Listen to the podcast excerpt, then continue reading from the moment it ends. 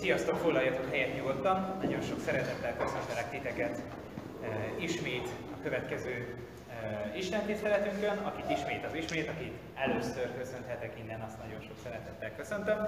Ehhez kapcsolódik az egyik kártyánk, van egy ilyen maradjon kapcsolódva kártyánk, aki először van itt, attól szeretettel fogadok, úgyhogy kitöltitek majd ezt a kártyát, és akkor esetleg bejelölek titeket, vagy megkereslek titeket, hogy lássátok így a gyülekezetünkből a hirdetéseket, az alkalmainkat.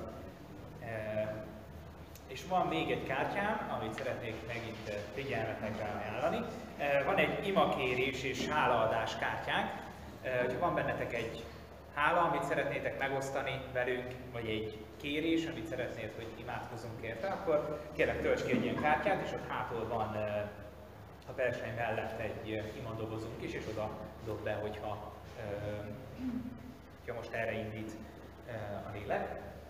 Nincsen most nagyon sok hirdetésünk, azonban megtartjuk heti alkalmainkat reménység szerint. Holnap fél 6-tól találkozunk a Csiki sörözőbe egy társas játékpartira. Ez ameddig úgy jól esik, meg ameddig szoktatok maradni, én nem mindig tudom, hogy meddig tart az éjszaka, úgyhogy ezt... Amíg be nem zár a kocsma, 11-12-kor.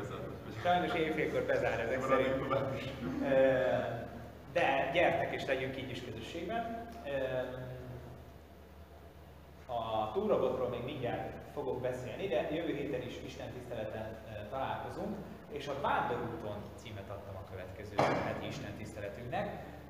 Ahogy láthatjátok, előtte szerepel az útibatyu kifejezés. Ugye így hívtuk az egész fél évet, hogy útibatyu. Azt nézzük meg, hogy Isten és Izrael kapcsolatának az egyik legnagyobb történetét, az Izrael vándorlását, a sivatagi vándorlást nézzük meg közelebbről, és kicsit ehhez hasonlítottuk így ezzel a címmel a magyar népmesei jelenet, ugye a túra botot, az úti batyút, amit a hátunkra veszünk, és azt próbáljuk megnézni, hogy ebből az utazásból milyen új üzeneteket tudunk minden egyes történetben tanulni. Mi az, amivel meg tudjuk tölteni a saját útibatyunkat, a saját életünket tudunk tanulni a történet részekről. És akkor következőre Gergőt szeretném kihívni, hogy beszélj nekünk légy szívesen a pénteki eseményünkről, hogy hogyan is alakult és mit lehet még róla tudni. Sziasztok! Gergő vagyok, kicsit beteg. Bocsi, hogyha a hangom nem olyan terjedelmes, mint szokott lenni. Hát ugye ez a túrabot esemény, ez egy ilyen bibliaolvasós, kicsit beszélgetős alkalom, aminek az lenne a lényeg, hogy egy kicsit közelebb hozzuk az emberekhez a bibliaolvasásnak, meg ugye ami nem fér bele az Isten tisztelet folyamatban a fél évben, arra is egy kicsit ki tudjunk térni. Ez az egész onnan indult igazából, hogy volt nekünk előző évben még egy, sőt, vagy csak előző fél évben, meg vagyunk kavarodva ezzel, egy ilyen exodusos kiscsoport vezető, fejlesztő alkalmunk, és úgy gondoltuk, hogy annak az alapjára szeretnénk egy kicsit titeket is bevonni, nem kifejezetten fejlesztésre, inkább átadni magát az érzését a bibliaolvasásnak, a közös együttlétnek és a Istennel való közös találkozásnak. Hogy néz neki egy alkalom? Mi az egésznek a menete? Ez egy ilyen családias kis alkalom, általában kávézókban, cukrászdákban és egyéb nyalánkságos helyeken fogunk találkozni. Úgyhogy ha már túra tűztük magunk elé ezt a célt, hogy mindig máshol leszünk, tehát változatosságra is számítani kell. De tényleg laza, beszélgetős, nem kell beparázni, hogyha valaki nem tud rá készülni, mert emberek vagyunk mindannyian, tudom milyen érzés. Mit értesz készülés alatt? Mi lenne az egész nekem? Ugyanis ki lesznek adva mindig részek a Bibliából, hogy miket kell elolvasni, az általában ilyen 5 rész. Tehát nem nagy dolgokat kérünk, tehát maximum egy fél óra alatt. Aki gyorsan tud olvasni, akár 20 perc alatt is el lehet olvasni. És utána majd az alkalmon fogunk róla bővebben egy kicsit beszélgetni, meghallgatni egymásnak a véleményét róla. Az első? Igen? Mikor lesz? Azt akartam mondani, hogy az első alkalmunk az most lesz pénteken, délután 3-kor, helyszín a Mojo kávézó. Még sosem voltam ott, úgyhogy nekem is meglepetés lesz. De szeretettel várunk mindenkit. Hát az alkalomra körülbelül ilyen 5-10 főt várunk. Tök jó, mert igazából már 4-en jelezték, hogy érdekli őket, úgyhogy gyertek, mert a 10 még messze van, de ha 200-an jöttök 200-an megoldjuk. Nem csak mi fogunk körülni, a kávézó tulajdonos is nagyon fog. Szóval gyertek! Gyertek! Ez általában ilyen másfél órás, hát ha nagyon jó a beszélgetés, akár 2 órás beszélgetés is lehet, de úgyis jó lesz, szóval... A vezetőséget állnak a 2,5 óra után kellett leülni, hogy jó lesz, most már akkor Igen, tehát ha jól beszélget, és úgyis repülni fog az idő, szóval 20 percesek az alkalmak. Jó. És úgy fog kinézni az egész, hogy akit érdekel, az nyugodtan jöjjön oda hozzám, most jelentkezni, hogy érdekli, föl fogom írni a neveteket, meg foglak benneteket keresni, vagy akár Petihez ugyanígy, és mégpedig azért, mert így fogom nektek majd tudni jelezni, hogy hol leszünk, meg ugye, hogy ne csak szóba legyen meg, mert az ember olyan, mint én. Lyukasos az agya, tehát szitább lehet vele. Ugye az elolvasandó részeket is majd most verbálisan is elmondom egyszer, és majd leírom nektek, hogy azért meg legyen. Ugye a mostanra kiírt rész, ugye az a 105. Zsoltár, 2 Mózes 24, 32-től 34-ig, illetve a 35-nek az első 3 verse. Nem nagy, reméljük, hogy tényleg belefér 20-30 percbe. De én is lusta vagyok, szóval nyugodtan gyertek, ne féljetek, nem harapunk, tényleg, sőt még, ha nagyon cukik vagyunk, kávét is veszünk nektek, előfordulhat, hogy valaki nem hoz pénzt, nem baj, a hangulat meglegyen. Szóval ennyit szerettem volna, gyertek! Gyertek, kapcsolódjatok le ebbe a lehetőségben, szeretnétek. 2 dolgot hoztam, vagy hát 3-at, attól függ, hogy nézzük. Még nektek. Az egyik egy meghívó, bár ez lehet, hogy egy kicsit személyes dolog, de kivételesen hadd hozzak be egy ilyen személyes dolgot, mert nem minden nap szentelnek lelkészt, és főleg nem minden nap szentelnek a Tiszántúli Református Egyházkerületben egyszerre 47 darab lelkészét, és kaptam egy ilyen meghívót, amit nagyon szívesen átadnék mindannyiótoknak, de nem kaptam annyit, de azért szeretném felmutatni, és szeretném megmutatni, hogy várlak titeket szeretettel, bárki, aki teheti, azt csatlakozom, már van, aki eldöntötte, hogy jönni fog, úgyhogy ha ilyen tervetek van, esetleg Krisztián, meg tudjátok ezzel keresni, hogy hogyan lehet odajutni, meg van ilyen közös felutazás, meg ott alvási lehetőség, meg ilyenekben is van, aki gondolkozik, ez csak úgy említem, tehát hogy ilyen gyülekezetileg is indul egy ilyen konvoj, hogy megnézzék, hogy hogyan szentelnek fel engem. Ugye ez azt jelenti, hogy a Tiszántúli Református Egyházkerület lehet hivatalosan is felszentelt lelkész leszek. Ez semmit nem módosít ahhoz képest, mint hogy most is lelkész vagyok már, de ez csak egy ilyen, egyszerű egyházjogi procedúra, amin át kell esnie minden egyes embernek, aki lelkész szeretne lenni. No, ez mikor is hol lesz? Ja, ez nem. Látjátok, van, aki figyel. Október 30-án, tehát most szombathoz 2 hétre, ha jól számolom, 13-14, igen, körülbelül, igen, tehát 2 hét múlva szombaton lesz Debrecenben, a nagy templomban délután 2-kor. Ez egy nagy, nagyon nagy ünnepi alkalom lesz, ami nekem személyesen nagyon nagy, de azt gondolom, hogy a gyülekezetünknek is nagy, hiszen én hivatalosan is lelkész leszek, és ennek a gyülekezetnek a lelkésze vagyok. Az előző fél évben már sokan találkozhattatok, két évig egyszerre nagyon nehéz, csak az egyiket fogom meg. Találkozhattatok esetleg azzal, hogy videókat készítettem a Facebook oldalunkra, Hobbik címmel, hogyan olvasd a Bibliát, ige kihívás, ezt a kis szösszenetet névvel próbáltuk illetni, egy olyan próbálkozást, hogy szerettem volna kicsit közöttetek és népszerűsíteni a bibliaolvasást, és eszközöket adni hozzá, hogy hogyan lehet jól olvasni a Bibliát, hogy hogyan tudnátok jobban olvasni a Bibliát.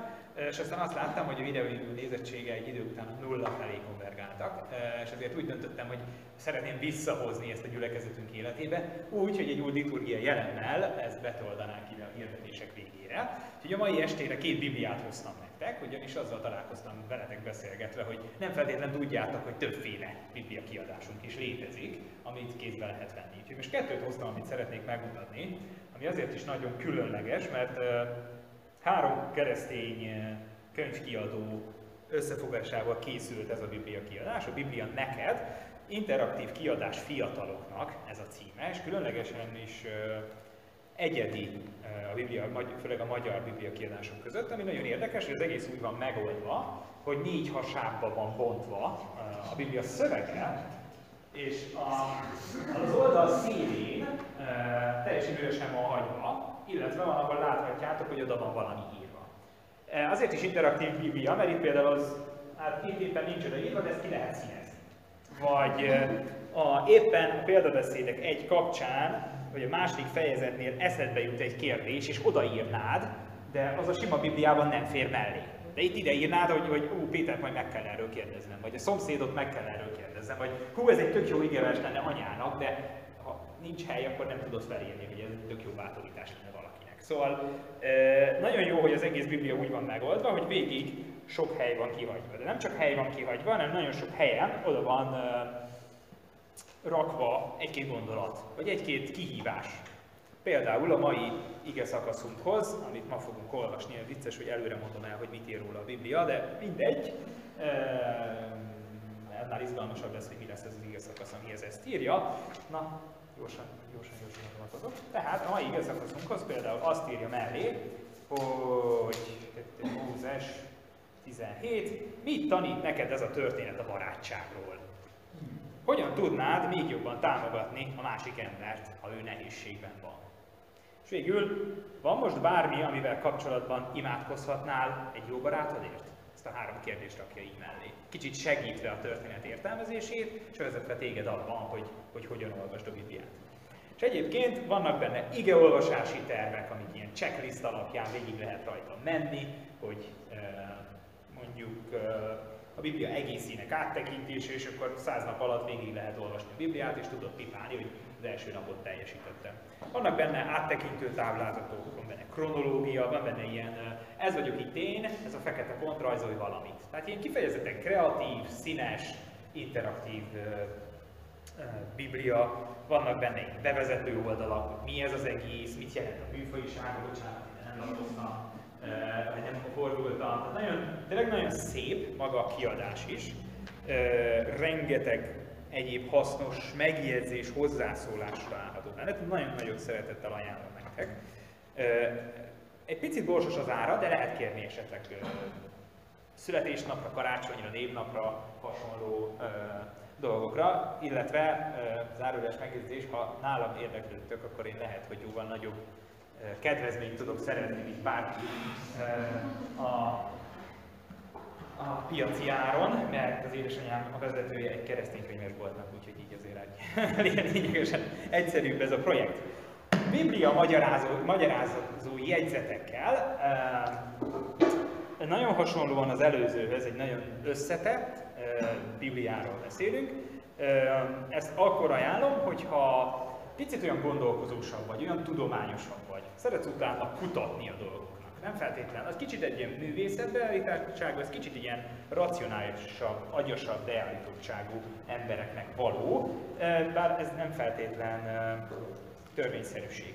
Ami itt érdekesség, ami az előzőben nincs, de itt kifejezetten hasznos, és én is számos alkalommal használom ígérgetésre készülve, hogy ennek a végén található egy...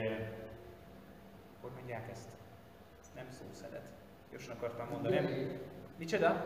Függelék. Egy függelék, de nem csak függelék, mert függelék minden Bibliában találsz, de mondjuk a sima Bibliában, mondjuk egy ilyenben, a függelékben mindössze annyi van, hogy mondjuk hogy kell átszámolni azt, hogy mit jelent az, hogy 10 ómer. Tehát mondjuk mértékegységeket segít átszámolni, vagy van benne 3 térkép. A sima Bibliában körülbelül ennyi függeléket találsz. Itt tárgyi magyarázatoknak hívják. Például, hogyha hátralapozol és találkozol egy olyan szóval a bibliai szöveg, hogy asera, és nem tudod, hogy isszák, eszik, ez egy név, vagy tárgy, vagy hogy mi ez, akkor fellapozod hátul, és rá megnézed, hogy benne van asera. Aha, a termékenységnek és a vegetációnak a föníciai térségben honos istennője. Ezt még nem árt tudni, hogy mikor olvasod a szót, hogy ez micsoda, de nem árt, hogyha érted a Bibliát. Tehát, hogy ez abban segít, hogy megértsd, hogy abban a szövegben, ami ott szerepel szó, az micsoda. Tehát ezek szavak, amik egymás után ABC szerint vannak rakva, és kiegészítik az információt, és többet tesznek hozzá. Ez az egyik, ami itt benne szerepel. Ami még érdekes, vannak benne kifejezések, ezt pedig konkordanciának hívják, de például azt mondja, hogy uralom. És azt szeretnéd, hogy az uralomról szeretnél gondolkodni, vagy mondjuk ez talán egy picit távoli, tudásról szeretnél gondolkodni. A tudásról, a megismerésről szeretnél gondolkodni. Itt a kifejezés, és alá van írva 80 hely, ahol ez a szó, hogy tudás előfordul a Bibliában. Tehát az összes olyan igeverset megkeresheted, amiben ez a szó előkerül. Vagy megkeresheted a szeretetet, vagy a törvénykönyvet, vagy az irgalmat. Tehát, hogy szavak alapján megvan adva, hogy melyik bibliai igeverset nézd meg, hogyha ebben a témában szeretnél érdeklődni. Ami még nagyon érdekes, és ez abban megint csak különbözik az előzőtől, hogy a bibliai szöveg az tördelve van. Nem tudom, mennyire látjátok, ami mondjuk itt van a két ujjam között, ez a bibliai szöveg, ami alatta van kisebbel szedve, egyel vagy kettővel kisebb a betű mérete, az pedig egy tárgyi magyarázat, tehát bekezdésenként hozzátesz valamit, ami sokszor egyezik mondjuk a hátsó tárgyi magyarázatokkal, de sokszor tényleg kiegészíti, és rögtön itt a szöveg alatt megmagyaráz egy-egy szót, vagy kiegészíti azt, amit olvastál. Minden bibliai fejezet előtt, vagy minden bibliai könyv előtt találsz egy vagy két oldalas bevezetést, ami elmondja, hogy ki írta, mikor íródott, kinek szólt. Mit kell tudni arról a környékről, ahova ez íródott? Mondjuk ez a leveleknél nem mindegy, hogy egy kis faluba írják, ez egy körlevél, amit megkap mondjuk 15 gyülekezet, mondjuk a galáciai belieknek írott gyülekezet, mondjuk a Galáta levél, vagy mondjuk a római levél. Mit tudunk Rómáról? Mi volt Róma? Tehát, hogy nagyon sokat tudtok Rómáról automatikusan mondani, hogy mi volt a szerepe Rómának az ókorban. De mondjuk mi volt Efézus? Mi volt Efézusban? Fontos, hogy mi volt Efézusban? Fontos, mert ahhoz, hogy megértsd, hogy miért azt a nyelvezetet használja Pál apostol az efézusi levélnek, ahhoz nem árt, hogyha tudod, hogy Efézusban volt egy Artemis templom. Egy hatalmas Artemis kultusz, ami meghatározta az ottani emberek gondolkodását, és pont azért gondolkoztak úgy, és ahogy amiért. No, nagyon sokat lehetne ezekről beszélni, hogyha bármelyik biblia érdekel titeket, szívesen megmutatom alkalom után, és kérdezzetek bátran, olvassátok a Bibliát, és keressétek azt, hogy mit üzen nektek az Isten a Biblián keresztül. Gyertek, kérlek, és kísérjétek,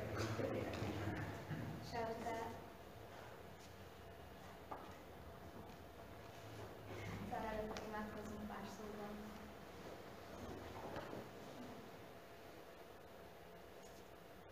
Drága mennyei Atyánk, hálás vagyok azért, hogy újra itt vagyunk, hogy jöhetünk a te házadban, hogy ahol élünk, adott szabad téged imádni, követni, dicsérni. Rám köszönöm, hogy hétről hétre összegyűjtöd ezt a kis közösséget, hogy formálsz minket, tanítasz minket magadról, magunkról és egymásról. Uram, kérlek, hogy tedd készé a szívünket, a te imádatodra, arról tudjuk rád figyelni, hogy az igéd az formáljon ma este is, és kérlek ezért, hogy küld el a szent lelkedet, hogy úgy szólítson, hogy mozdítson meg, hogy változtasson. Kérlek, hogy legyél itt velünk ezen az Isten tiszteleten, és utána se hagyjál minket. Amen.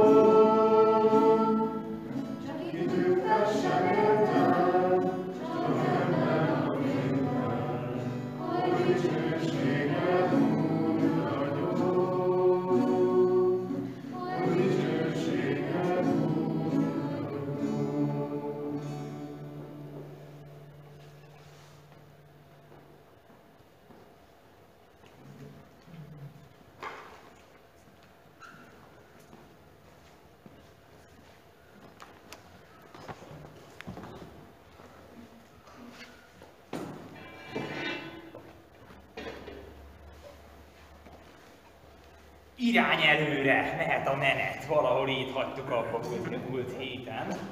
Elindul a sereg, elindul a nép és menetel a sivatagban. Átjutottunk a Vörös-tengeren, átjutott az egész nép a Vörös-tengeren, és megélte azt, hogy az Isten egy szabadító Isten, aki utat készít még a tengeren keresztül is. És valahogy megtörténik egy csoda, és át tud menni az egész sereg száraz lábbal a vizen. És aztán az első kanyarban, hát arról beszéltünk, hogy elég hamar elpárolog az emberek lelkesedése, és az első kanyarban hirtelen elfogy az étel, elfogy az ital, és rögtön jön a lázadás az Isten ellen, a Mózes ellen való fellázadás és kérdések is. És ott volt bennünk ez a kérdés, hogy hát hogyan előre, honnan lesz étel. És azt látjuk, hogy a nép megkapja az ételt, megkapja az italt, és az Isten nem csak szabadító, hanem gondoskodó Isten is. És És aztán azt gondolnánk, hogy jó, akkor most már minden rendben lesz, most már megy tovább a nép, és aztán a következő kanyarban mindjárt azt fogjuk látni a történetben, hogy jön az ellenség, jön a külső támadás, jönnek a kérdések, jön az a nép, aki nem akarja, hogy Izrael menjen, vagy bárhová is menjen, aki azt szeretné, hogy maradj ott, ahol vagy, hogy ne változzon semmi, hogy maradjon minden ugyanúgy. És azt fogjuk látni, hogy itt egy csata a történetben. És nagyon könnyen azt gondolhatnánk, hogy ez csak egy egyszerű történet. Egy egyszerű történet, ami elmeséli, hogy két nép adakozik egymással, aztán az egyik győz. De ha picit megállunk és a mélyére nézünk, akkor hamar meg fogjátok ti is azt látni, hogy valójában sokkal többről van itt szó. És valójában a mi mindennapi harcainkról, kérdéseinkről is szó van ebben a történetben. A győzelmi lobogó, ezt a címet adtam ennek az Isten tiszteletnek. És azt kérdeztem meg magamtól, hogy mi az, amit, és most kérdezem meg tőled is, hogy mi az, amit az életedben magasra emelsz?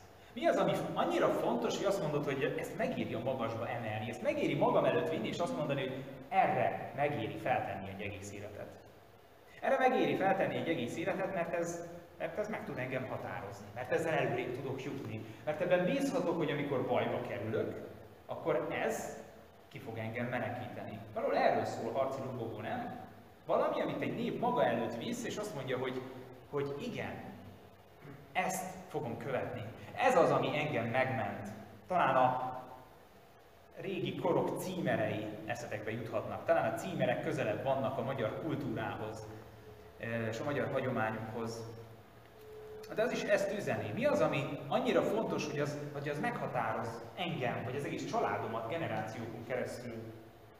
És aztán eszembe jutottak ilyen példák, amiket látok magam körül megvalósulni. Mert vannak emberek, akik azt mondják, hogy a pénz az minden. A pénz valami, amit felrakok a lobogómra, és azt mondom, hogy pénzen igazából bármit meg lehet venni. Lehet pénzt gyűjteni, és nem vagyok a pénz ellen, ne véletlenül se értsetek félre. De vannak emberek, akik azt mondják, hogy nem, igazából nem ment meg semmi. Igazából a legjobb az, hogy hátradőlök egy enyhe nihilizmusba, depresszióba, igazából nincs megmentés. De valójában ez az állapot, ez a hátradőlés és lelassulás és világtagadás valójában nem más, mint mégiscsak egy önmegváltás. Mégiscsak arról szól, hogy na majd ez megment engem, majd ez választ ad a problémára. Az is válasz, hogy nem foglalkozunk a problémával, hogy homokba dugjuk a fejünket és nem próbáljuk megoldani. Aztán vannak nagyon sokan, akik a saját eszükre támaszkodnak, és azt mondják, hogy ha tanulok, ha tudok, akkor kitalálhatom a dolgokat. Akkor az majd megment engem, mert ha bajba kerülök, akkor hát van annyi kurázsi bennem, hogy én akkor megtalálom rá a választ. Aztán vannak olyanok, akik azt mondják, hogy az a világ, amit látok magam körül. Az a fizikai világ, ami itt van körülöttem, az elég. És az mindent meghatároz, és az mindent megmagyaráz. És nekem nem kell több. Nincs azon túl semmi. Minden, ami megmagyarázható, ami racionális, az létezik. Minden, ami azon kívül van, az nem létezik. Ez is lehet egy győzelmi lobogó. Ez is lehet egy jelszó, amit kirakok magamnak, hogy na igen, ez működik. Aztán vannak olyanok, akik a másik embert használják. A másik emberrel való kapcsolatot használják, és használják ki a saját céljaikra. És azt mondják, hogy a másikkal való kapcsolatom az igazából egy eszköz a saját magam előre jutásához. Valójában a másik ember az azért van, hogy engem előre vigyen. És hogy én előrébb jussak az életben. Amikor nehézségem lesz, akkor valójában most azért építek kapcsolatot, hogy amikor nehézségem lesz, ő majd kimentsen engem. Lehetne még sorolni, hogy mi minden lehet az életünkben győzelmi lobogó. Ezek jutottak most először így eszembe egy-két gondolatébresztőként a történetünk előtt. Úgyhogy még mielőtt belevágnánk abba a két történetbe, amit ma este hoztam, szeretném előre bocsátani, kicsit leszpoilerezni, hogy mi is fog történni. Hát azt látjuk a történetben, hogy az Isten az meg akarja menteni az embert. De mindezt úgy teszi, hogy egy másik embert ad az életébe, egy másik embert, aki kisegíti őt. És ezt a gondolatkört fogjuk most kicsit körbejárni, úgyhogy kérném is, Ó, Janka, te olvasod az első évinket ma este, kérlek, hogy a olvasod át.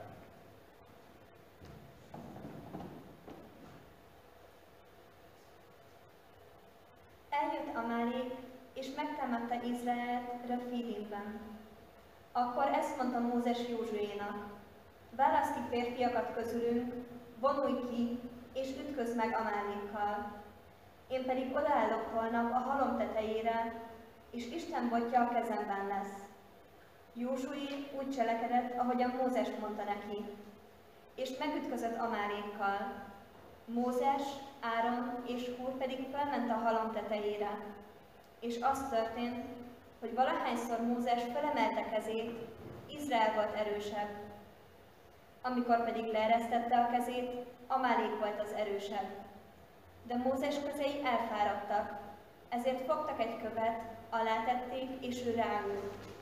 Áron és Húr pedig tartotta a kezét, az egyik erről, a másik arról, úgyhogy a két keze felemelve maradt napnyugtáig. Így győzte le Józsué fegyverrel Amálékot és annak hadinépét. Akkor így szólt az Úr Mózeshez: írd meg ezt a dolgot emlékeztetőül egy könyvben, és vésd jól Józsué emlékezetébe, mert Amáléknak még az emlékét is eltörlöm majd az ég alól. És Mózes akkor oltárt épített, és így nevezte el: az Úr az én hadijelvényem. És így szólt: mivel kezet emelt az Úr trónusára, harcolni fog Amálék ellen az Úr, nemzedékre a nemzedékre.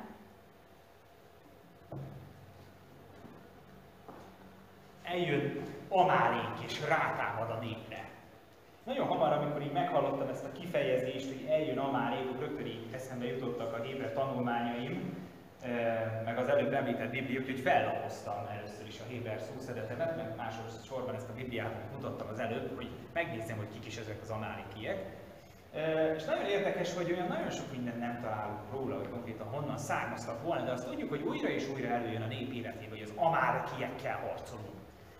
És aztán megnéztem a szó eredetét, és két külön magyarázat van arra, hogy honnan ered a szó, attól függően, hogy hol szakítjuk meg a szót, és a konkrét szót, hogy hol kezdődik az eredeti szó. Az egyik verzió az azt mondja, hogy az amárek kifejezés az azt jelenti, hogy az a nép, amelyik vért iszik.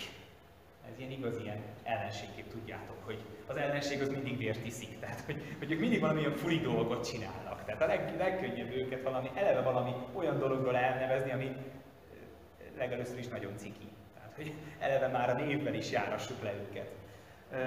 Ugyanakkor mégis az ókori kultúrában és mítoszvilágban a vérivás az valami eszméletlenül undorító és természetellenes dolog volt. Nem véletlen az, hogy a zsidó kultúrában is a vért azt mindig ki kellett folyatni az állatból. A mai napi kóser vágás, tehát a megfelelő zsidó kultusz szerinti vágás, az azt jelenti, hogy nem szabad a vért felhasználni, nem szabad együtt sütni a hússal. Tehát ilyen véres hurkáról, még ilyen hasonló dolgokra még véletlenül se gondolkodtak a zsidók, tehát hogy mai napig a hétfő zsidók nem gondolkodnak ilyenekben. Úgyhogy, de nem véletlenül, mert az ókori ember számára az élet az valahogy a vérhez volt köthető. Tehát meghalt egy állat, és azt mondta, hogy hát kifolyt a vére, vagyis meghalt.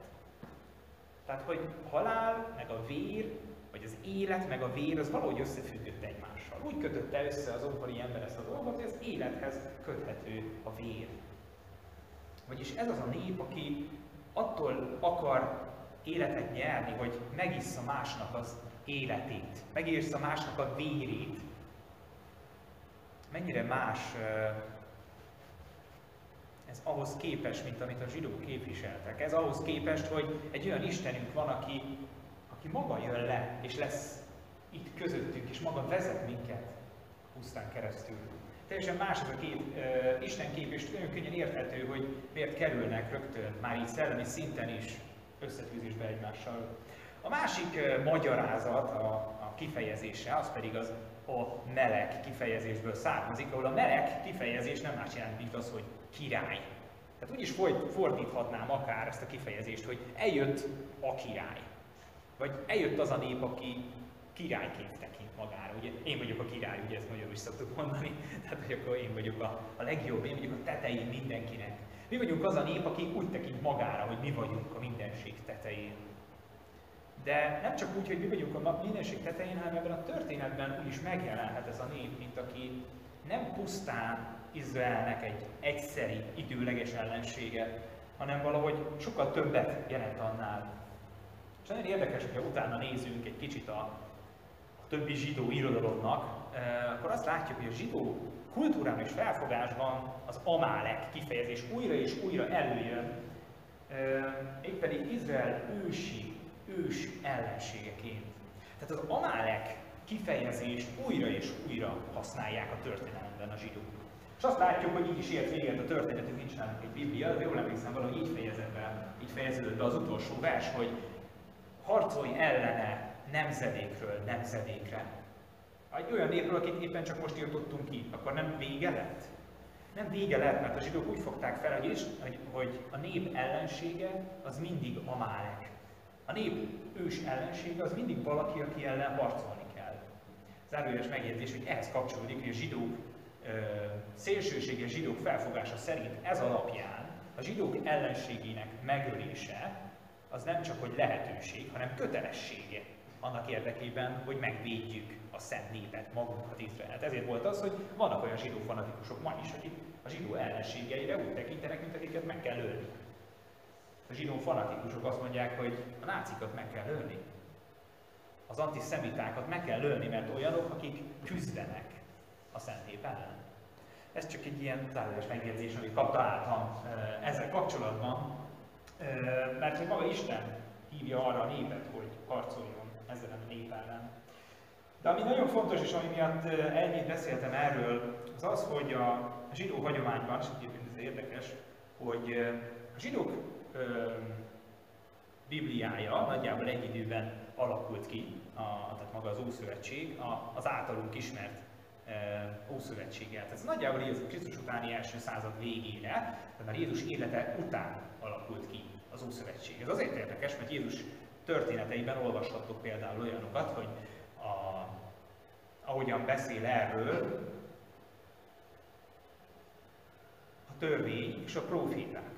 És ez azért érdekes, mert az zsidó felfogás szerint három része az Ószövetségnek: a törvény, ami ugye az 5 Mózes, amit mi 5 Mózesként ismerünk, az iratok, ami minden, amit milyen példabeszédek, zsoltárok, prédikátorkönyve, jogkönyve, ilyen jellegű dolgokként ismerünk, és vannak a próféták. Tehát az iratok, blokk, az még nem alakult ki, úgy, mint szentírás. Tehát nagyon érdekes kérdés, hogy amikor Krisztus után 80 körül azt mondja János apostol a Jelenések könyvéből, hogy az egész írás, az pont nem ott van, de na most belekavarodtam a saját mondatomba. Nem a Jelenések mondja azt, a Timóteusi levélnél mondja azt, hogy az egész írás Istentől ihletett és hasznos a tanításra, a fedésre és a megjobbításra, akkor mire gondol a szerző? Hát ebben a korban még nem alakult ki a teljes Biblia, ami akkor kialakult, akkor az még egyértelműen az 5 Mózes és a próféták gyűjteménye. Na, hát ezt meghagyom nektek beszélgetéssel, hogy mire gondolt a költő.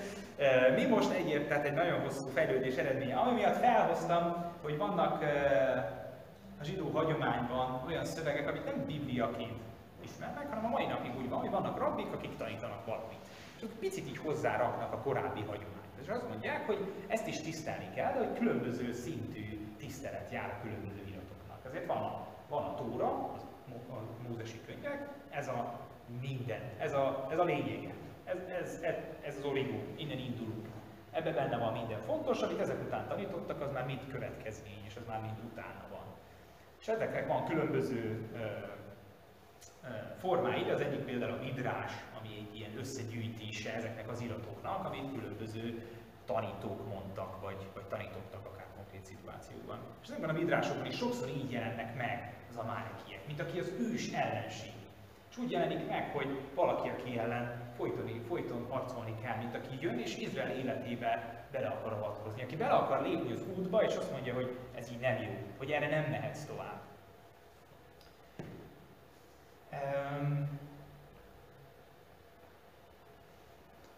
Zárjuk le most itt ezt az amálekiekről tartó eszmecserét. Folytassuk egy olyan gondolatot írtam fel magamnak, hogy Annyira szeretjük a hős történeteket, és tudom, hogy újra és újra előjövök a Marvel filmekkel, és tudom, hogy ti is sokat találkoztok a hősökkel, a hősiességgel, de minden hős film arról szól, hogy én vagyok a hős, én vagyok az erős, én vagyok az, aki bármire képes. Falon ugrálni, repülni, vagy igazából az, amit éppen a kreativitásuk ad az adott szereplőnek. És olyan érdekes, hogy egy olyan generáció vagyunk, aki ezzel nagyon szeretne azonosulni. És jönnek ki az újabb és újabb filmek, és újra szeretnénk azzal azonosulni, hogy bármilyen képes vagyok. Hogy én vagyok a történet főszereplője, hogy azonosulhatok valakivel, aki bármire képes. Miért mondom ezt? Mert itt volt előttünk egy történet, amit csak felolvastunk, ahol van egy nagy hős, Mózes, akin azt látjuk, hogy ahhoz, hogy hős legyen, ahhoz kellenek a többiek. És nem csak, hogy kellenek, hanem ki kell, hogy segítsék a hőst. Gondoljatok már bele egy ilyen pókember filmbe, vagy egy vasember filmbe, vagy egy vatív sorozatba, vagy bármilyen olyan szuperhős történetben, ahol menne a történet, és egy ponton, hogy hát egyedül nem vagy képes rá, úgyhogy majd én megoldom helyetted, vagy én kisegítelek. Hát milyen szuperhős film az, ahol nem a hős a hős? Milyen hős az, akit ki kell segíteni ahhoz, hogy ő hőssé váljon? És azt látjuk, hogy ebben a történetben kérdésessé válik, hogy valójában ki a főszereplő. De ha Mózes főszereplő, akkor azt látjuk, hogy az egyik központi üzenete ennek a történetnek az, hogy Mózesnek szüksége van a másik emberre ahhoz, hogy az Isten szabadítása megvalósulhasson. És az a Mózes, aki korábban botot változtat kígyóvá, Isten segítségével tengert választ ketté, az, aki kimer állni Egyiptom vezetője a fáraó elé, az most nem elég egyedül ahhoz, hogy megmentse a népet. Arra hívlak titeket, hogy a következő felolvasott történethez is viszonyuljatok így, és tegyétek fel azt a kérdést, és így olvassuk a következő történetet, hogy ki itt valójában a főszereplő. Talán egy meglepő történet fog most következni Lukács evangéliumából. Valószínűleg sokszor hallottátok már, de most ezzel a szemmel, amit eddig elmondtam, olvassuk el és próbáljuk újra levonni magunknak az üzenetét. Úgyhogy gyere kérlek, Bogi, és olvasd el a történetet.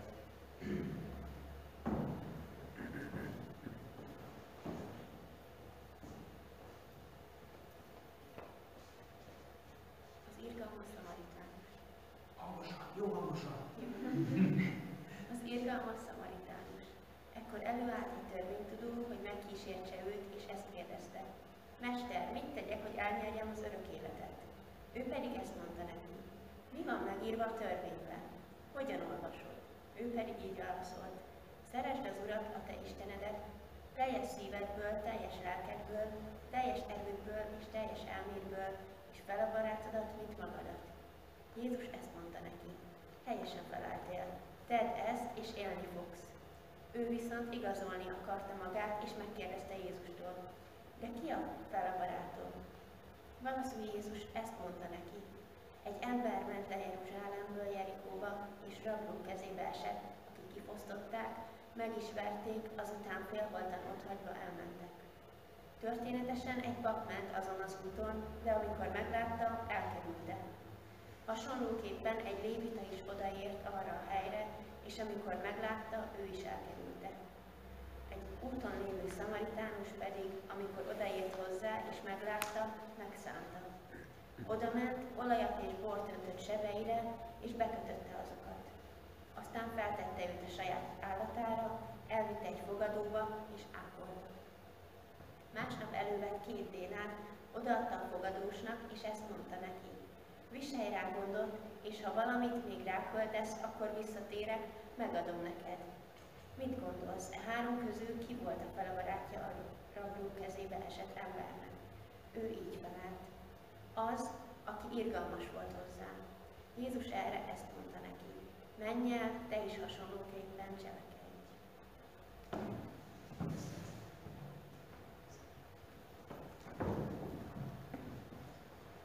Főszereplője ennek a példázatnak. olyan könnyű azt mondani automatikus, hát hogy én vagyok az irgalmas samaritánus, nem? Aki oda megyek és kisegítem a másik embert. Tehát én nem olyan vagyok, mint a pap, meg a lévita, aki lenézi majdnem, hogy még éppen, hogy bele nem rúg a lentfekvő beteg emberbe. Hát én vagyok az az irgalmas samaritánus, aki oda megy és kisegíti a másik embert. Még szép, hogy én vagyok a történetekben a főhős. De ha a példázat elejét megnézzük, akkor azt látjuk, hogy jön egy ember és felteszi a kérdést, hogy ki a fele barátom. És Jézus úgy zárja le, hogy na ki volt ennek az elesett és otthagyott és összevert embernek a fele barátja? Ennek a történetnek nem az irgalmas samaritánus a főszereplője. Ennek a történetnek a főszereplője a megvert és otthagyott ember. Azt mondja Jézus, azt kérdezik Jézustól, hogy ki az én fele barátom. És a példázat végén azt mondja Jézus, hogy ennek az embernek, amit összevertek, ennek ki volt a fele barátja. Vagyis te, aki feltetted ezt a kérdést, te vagy az az ember, akit itt összevernek. Aki itt valójában felteszi azt a kérdést, hogy ki az én fele barátom. Szoktál erre így gondolni, hogy valójában egy olyan ember vagyok, akit a másik ember kisegít. Tehát, hogy a fele barátom, az nem azt jelenti, hogy ő az én fele barátom, vagyis én lehajolok hozzá, hogy én vagyok középen, és én vagyok az egészséges, és ő a kis beteg, akihez nekem meg kell alázkodnom. Fordítva történik.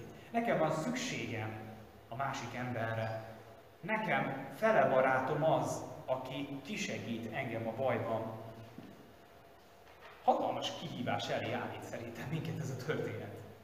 Hatalmas kihívás mellé állít, mert azt gondolom, hogy nem egy olyan világban élünk, ami azt üzenné, hogy én vagyok a bajba jutott ember. Egy individualista világ az azt üzeni, hogy te egy értékes ember vagy. Te képes vagy önállóan bármilyen. Te meg tudod határozni a világot magadtól. Neked nincs szükséges segítségre, kívülről jövő segítségre, meg aztán főleg nem. Te vagy a világ közepe, te tudod felismerni a világot magadtól. A többi emberre, hogy erről már korábban esett szó, azért van, hogy a te előrejutásodat segítsen, és téged segítsen abban, hogy előrébb jussál, de valójában a történet, legalábbis én azt érzem, hogy a mai világ üzenete szerint az, hogy te vagy az életed középpontjában. És a másik ember vagy útban van, vagy pedig azért van ott, hogy téged előrébb segítsen. És ehhez képest Jézus tanít minket arról, hogy fele barátnak jelenni azt jelenti, hogy megsegít engem a másik ember. Hogy a másik ember az, aki lehajol hozzám. Vagyis én nem a fele barát vagyok, én a megsegített ember vagyok. Én az vagyok, akihez lehajolnak. Akihez valaki odahajol és azt mondja, hogy szeretlek. Annyira szeretlek, hogy kimenekítelek a bajtól, hogy odaállok melléd a bajban.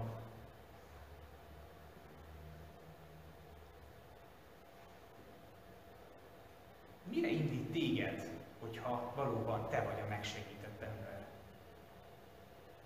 Ha én vagyok a megsegített ember, akkor elsősorban engem ez hálára ösztönöz. Akkor ez nekem arról beszél, hogy ha van valaki, aki engem megment, akkor nem lehet ugyanolyan az életem ezen túl. Akkor már eleve van egy kapcsolat azzal az emberrel, aki engem kisegített. Eleve létezik valami, ami befolyásolja az életemet, befolyásolnia kell az életemet. És el kell arra jöjjek, hogy nekem szükségem van a másik emberre. És nem azért, hogy használjam a másik emberrel való kapcsolatomat, hanem a másik ember az, aki engem előrébb visz. És persze igaz a történetnek a másik fele, hogy a másik embernek lehetek én a fele barátja. Megesik az, hogy igen, hogy én hajolok le a másik emberhez, és én mentem ki őt. De ebben a példázatban meg van fordítva ez a szerepkör, és igenis Jézus arra helyezi a hangsúlyt, hogy én, mint az ige hallgatója, mint Jézus példázatának hallgatója, én az vagyok, akit megsegít a másik ember. Felolvasott igében volt egy nagyon érdekes kifejezés, nem tudom, hogy mennyire tűnt fel nektek, azt fogalmazza meg Mózes az oltár megépítésekor, hogy az Úr az én hadjelvényem. Megnézve ezt a szót is a héberben, egyébként nagyon hamar eljutunk odáig, hogy 10 különböző fordítás különbözőképpen fordítja ezt a kifejezést, hogy hadijelvény, zászló, győzelmi lobogó, vajon honnan jött az alkalom címe, hosszú pózna, hadijelvény, pajzs, címerállatka, sokféleképpen tudnám fordítani, de azt hiszem értitek a lényegét. A Mózes azt mondja a harc heve után és a győzelem után, hogy az Isten az én hadijelvényem, az Isten az én győzelmi lobogóm. És azt láttuk, hogy ebben a történetben, és mind a két történetben ott van egy szükséget szenvedő ember, és egy másik ember, aki kimenekíti őt a bajból, akit az Isten hoz, és a végén a másik emberre van szükség ahhoz, vagyis az Isten a másik embert használja az egyén életében ahhoz, hogy ő meg tudjon menekülni. Ez az, ami igazán előre visz, ez a tudat, ami igazán rákerülhet egy győzelmi lobogóra. Igen, ez egy picit elvontabb fogalom, és egy elvontabb dolog, mint az a lista, amit az elején felsoroltam, hogy mi mindent írhatunk a győzelmi lobogónkra. De azt gondolom, hogy nagyon nagy bizonyságtétel. Nagyon nagy bizonyságtétel úgy belemenni a mindennapokba, hogy amikor baj van, akkor az Úr az én győzelmi lobogóm. Az az Úr, aki tud embereket adni az életemben. Aki tud olyan embereket adni, akik képesek önzetlenül adni az én életemben, akik képesek kisegíteni engem, amikor bajba kerülök. És ha nem tenné is, ha nincsenek is ilyen emberek az életünkben, akkor sem felejtkezhetünk el arról a személyről, Jézusról, aki maga viszont volt ilyen ember, aki feláldozza magát, aki lejön emberként, itt él, tudja, mit jelent embernek lenni, tudja, mit jelent feláldozni magát, szó szerint feláldozni magát. Értem, és érted is. Jézusban megvalósul az a valódi önátadás és önfeladás, aki megment engem. Ő az az ember, aki eljön értem, és ő az Isten, aki eljön értem. Ez is rákerülhet erre a győzelmi lobogóra. Az a Jézus, aki valóban megtestesíti azt a személyt, aki képes a harcainkban odaállni mellé, és a harcainkban felemelhetjük magasra ezt a meggyőződést. Csatát bennünk is, hogy igen, harcok lesznek. Lesznek kívülről emberek, akik belebeszélnek, akik, mint Amálek, az ős ellenség, nem akarja, hogy tovább menjünk. Akik azt mondják, hogy jó, minden úgy, ahogy van, nem kell neked megváltozni, nem kell neked gondolkodni a világról. Jó vagy úgy, ahogy vagy. Ne akar te előrébb jutni az életben. És ekkor, mikor ez történik, akkor bátorítalak rá titeket is, hogy merjétek felemelni ezt a győzelmi lobogót. Azt a győzelmi lobogót, hogy az Isten meg akar menteni, és ő ad olyan embereket az életedbe, akik ki segítenek abban, hogy meg legyen mentve. Hogy a végén meglásd, hogy szükséged van a másik emberre, és szükséged van az életedben az Istenre is. Így legyen. Tudjátok ezt győzelmi lobogóként lobogtatni magatok előtt. Amen. Imádkozzunk.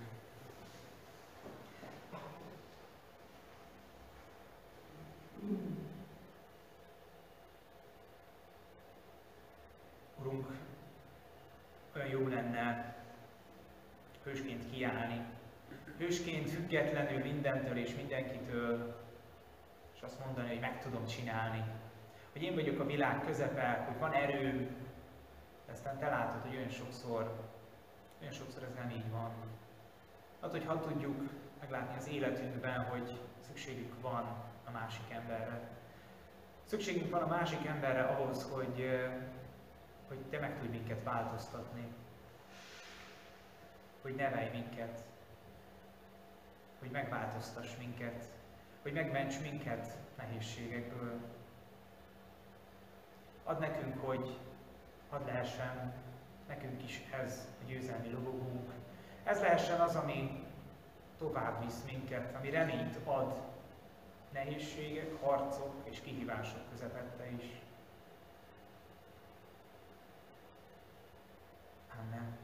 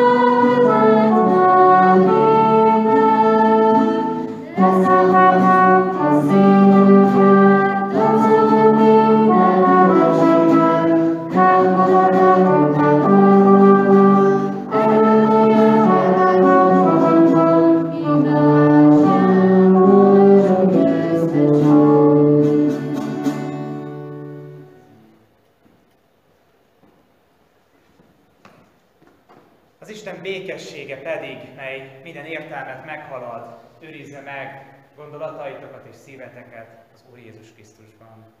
Amen.